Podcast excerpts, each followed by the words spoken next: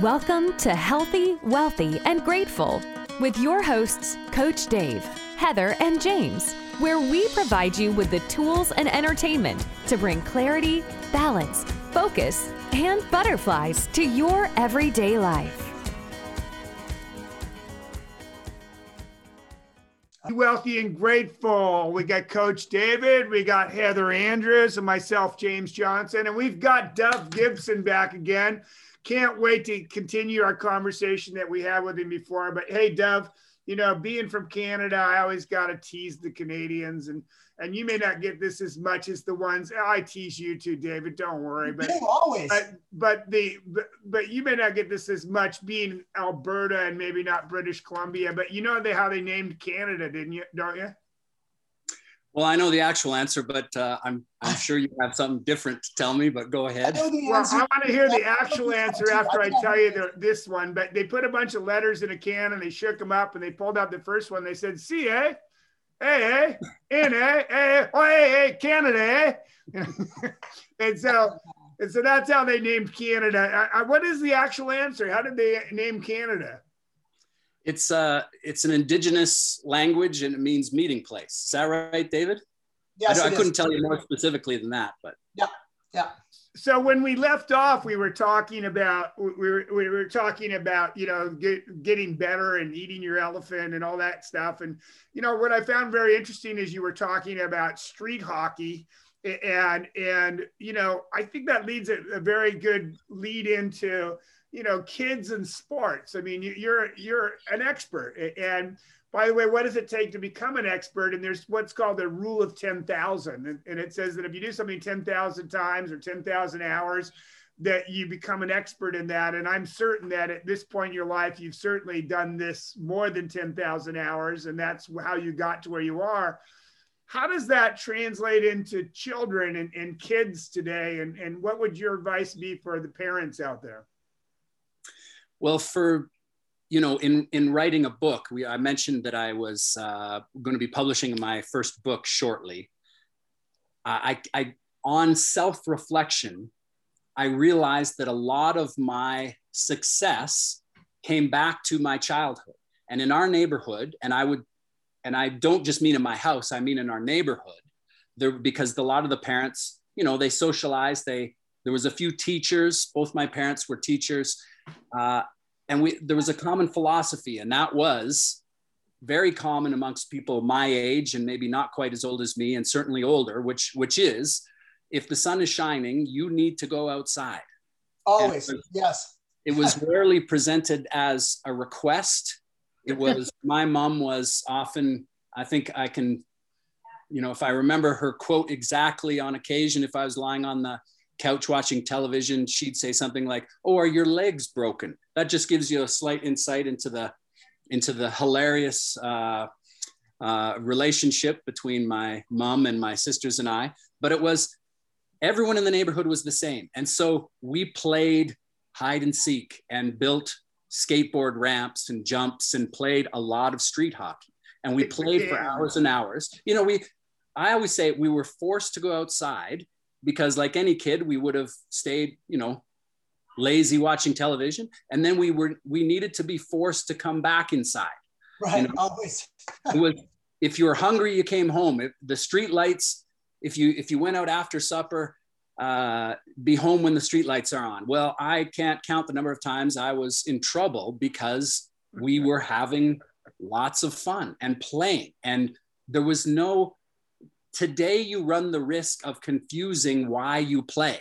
Is it because you go to McDonald's after? Is it because you get a trophy? Is it because you get to wear the fancy hat because you were the best player of the game or whatever? When we played, there was no trophy, there was no extrinsic reward. It was because it was a lot of fun to do. And so that's probably that and one other factor. And, and it is that when I was young, my my father was very clear as to where sport fit in the important things in life. It didn't matter. You know, even at the professional ranks, you hope that your hometown team wins, but ultimately it is of no consequence. And I was raised to understand that.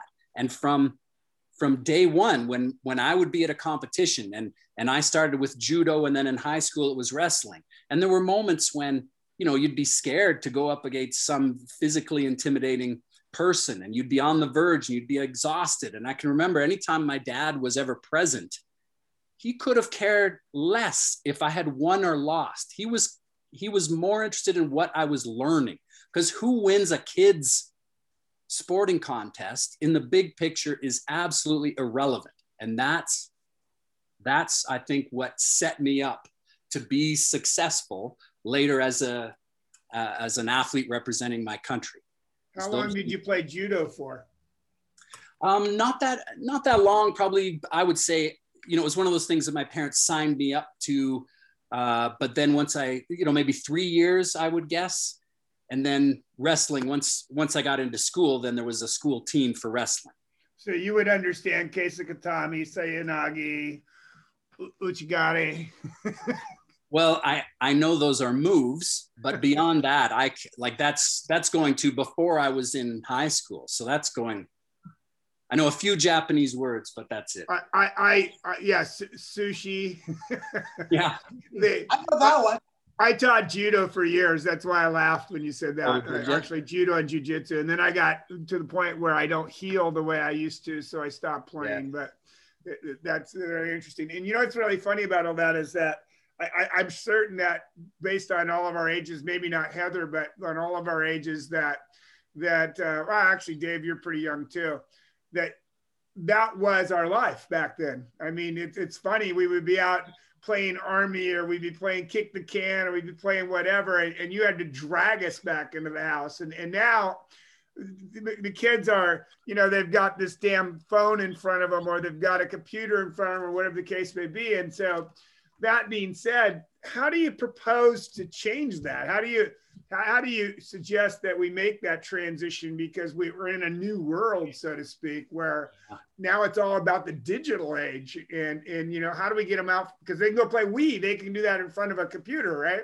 How do we get them out into the real world? Yeah you know it's it, i'm hoping that that's a silver lining of the covid-19 and and the quarantining and being away from school and all this this stuff that for our own mental health, we're kicking our kids outside more often. And bicycle sales. I don't know about your part of the world, but our part of the world, skis, bikes. It's crazy. It's is, crazy. It's just off the yeah. charts, off the charts right. uh, sales. So I'm hoping that's a positive.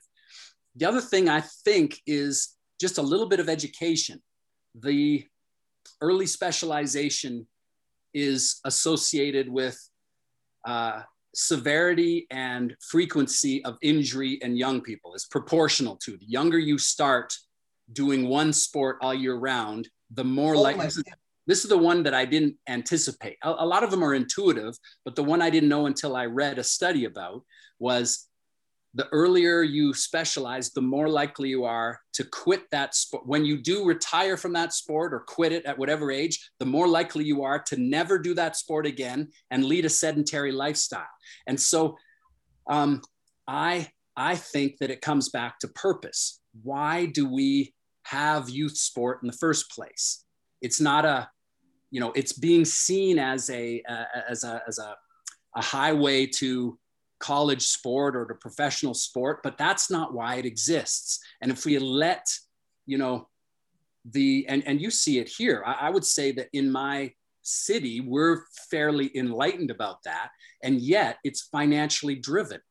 Um, I have a friend who said his kid plays three sports. His kid's in high school, and his kid plays, or this was, he told me this when his kids were maybe grade seven, eight, nine, somewhere around there. And he says he plays three sports a year and he has three coaches who are angry with his kid because they all want him to only play that one sport.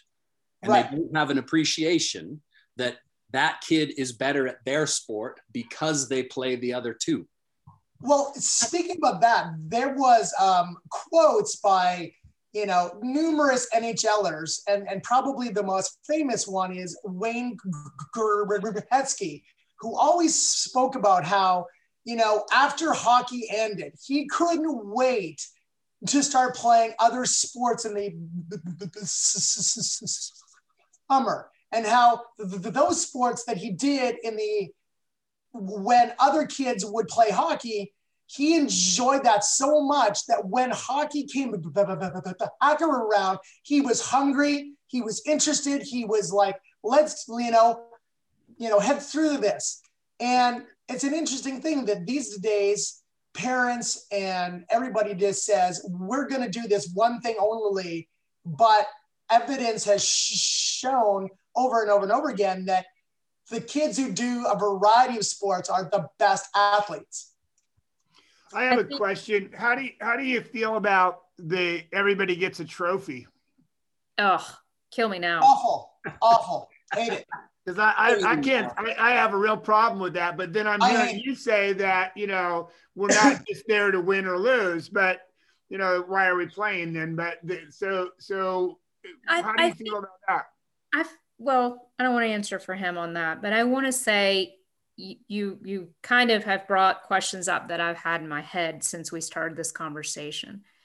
And the American kid, Heather, grew up much like you did. You know, I took ballet, I was a gymnast, you know, but I grew up on a dead end street full of children. And your childhood experience is mine to a T, except that we were in the woods. Um, so I think that we've gotten away from why we play. And some of the fundamental things that you initially discussed on and some of the skills that you learned are things that we're sorely lacking in our society today cooperation. You know um, one of the things that my parents used to say to me is the reason we let you play so much sand lake sandlot kickball is if you guys got mad at each other, you took your ball and you went home. You had to figure out how to work well with other people. It wasn't about winning or losing. It was that if I wasn't nice to you, you wouldn't come play with me the next day. Yeah. So it, it taught you how to be cooperative. And you see now online all this anger and angst and frustration boiling over so I do hope that the silver lining, as you said, of, of pandemic is that we've learned to be more supportive. I see people seeking community yeah. more than ever before. And I have heard friends, I don't have children of my own, but I've heard friends talk about the tremendous cost, not only financial cost, but the physical cost of their children by playing these singular sports. They are having major orthopedic surgery before they're 12 years old because they've got repetitive motion injuries. And I, I have nannied my way through college watching children get yelled at who are less than 15 years old you know on the pitcher's mound by coaches and by parents and I, I don't like I, i'm so thrilled to hear you say that you did your whole goal was not to win. It was about learning everything else that went along with playing these sports. And i think we need to ask ourselves when we're playing what are we doing this for? And it can't just be about winning. It cannot. It has to be about the other things that you're developing and learning by playing these games you know, Heather, you said you take your ball and go home. Uh, in many cases, we'd pound the shit out of each other, and then we would go home, and we'd come back the next day and we play again. Hockey, that was. I guess that this was, is the difference between being a girl and a boy. I, you didn't beat on each other too much. My brothers, however, that's a different story. The uh, thing I always loved when I grew up, and and often I had a similar background is when you go to the local hockey rink, there weren't any parents, there weren't any people who would, you know, coach or instruct. It was just a bunch of kids, some eight years old, some 10, some 12, some older, and you'd all put your hockey sticks in, you know, and someone would you know head, over there and they take a stick and they throw it over you know here. And then they take a stick and they throw it over there. And they would make two teams. And it was just the most random thing ever. And nobody ever tracked our score or anything else like that. But you would spend like i would spend hours and hours and hours over there. You know, my feet would be so cold that, you know, you would pull your skates off and your feet would start burning because they were just so cold and the blood flow heading in and it would, and it would hurt and you'd be in pain, you know, and it's, but as soon as your feet warmed up, you put your skates on, you go, and I think of years of doing that. And I think that kids these days, if a parent or a coach isn't, you know, making that happen, then it's like, well, what do we do? And I'm always like, get outside and play. Just figure it out. We used to make rope swings over gullies that were like suicidal. If you did it today, you'd probably get a lawsuit. I mean, it was amazing. We lived through being kids, you know.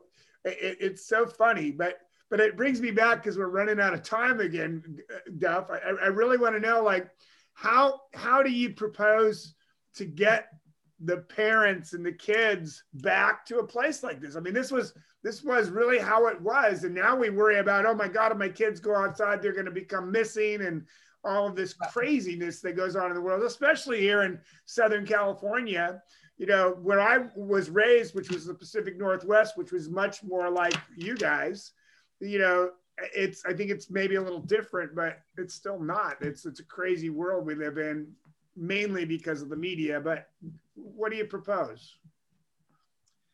Well, I think, uh, yeah, it, it's it's a tough one because, and I I even appreciate the other side also because there was a somewhere where one of my kids got picked for a a AAA baseball team, a AAA bantam team when he was 13. So he was one of two kids who got to play on the top 14 year old team. And it, and you know, as a parent, you're going, oh yes, this is great. But then he ended up being on the bench about half the time. And so in hindsight, it wasn't the best thing for him.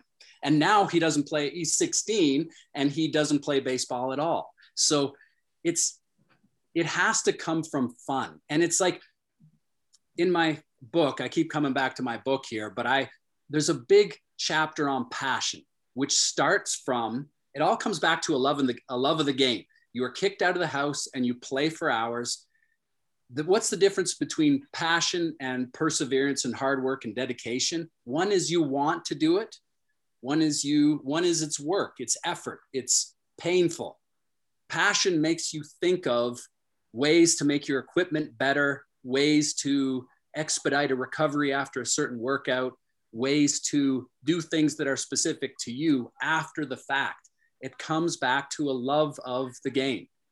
And so I, I challenge you to read a professional athlete biography where they there wasn't a phase, especially right now, right? Because if they're a professional athlete now, then when they were a kid, they didn't have Twitter. They didn't have this sort of thing. They didn't have a, a, a special you know quarterback coach that they worked with specifically uh, you know for two hours on saturday and sundays. Um, it's it has to be it has to be a love of the game. That's very common to read. I read mike matheny's book recently how did he grow up? Getting in trouble because his parents were always angry at him because he wasn't home on time. He's playing with his brothers in the playing baseball in the dark. Like how safe is that? You know you must have black eyes every second week because you're too stupid to go inside when it gets dark. It might be more fun if you add a strobe light to it. yeah, yeah. Because it's so fun. If you if you need a trophy, I appreciate you're trying to maybe it comes from a good place. You you're trying to make it fun, but if you do it right, you don't need a bribe. That's right, how right. Always. Always. Yeah we would we would have done it no matter what you gave us. I mean, it was it was nice just to have the uniform.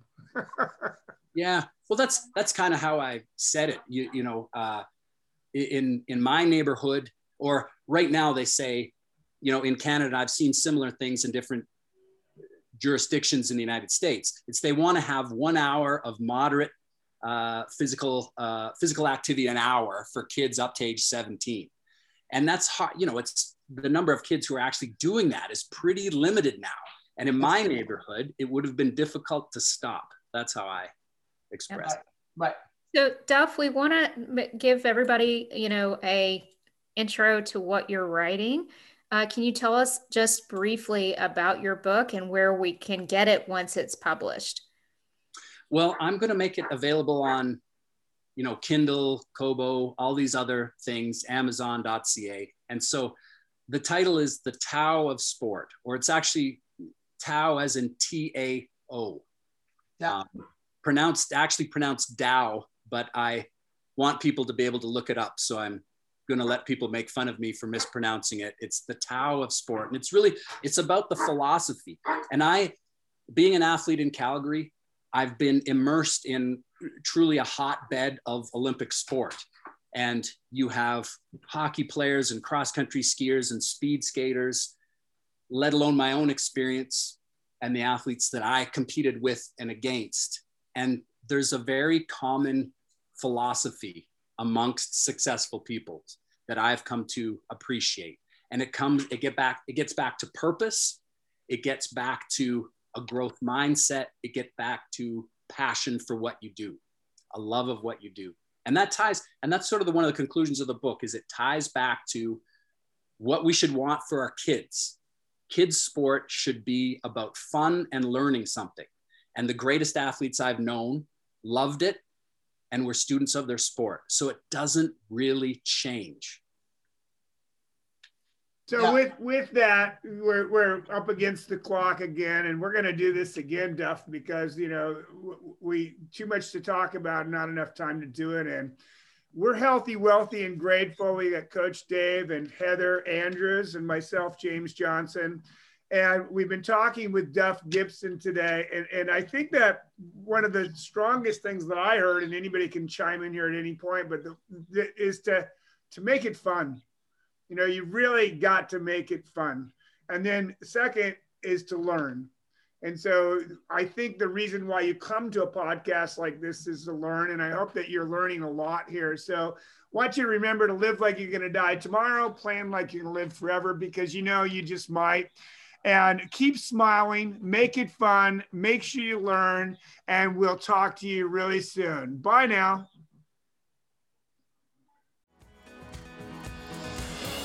Thank you for listening to Healthy, Wealthy, and Grateful. Be sure to join our Facebook group. Remember, live like you are going to die tomorrow and plan like you are going to live forever. You just might. And don't forget to stop and smell the flowers along the way.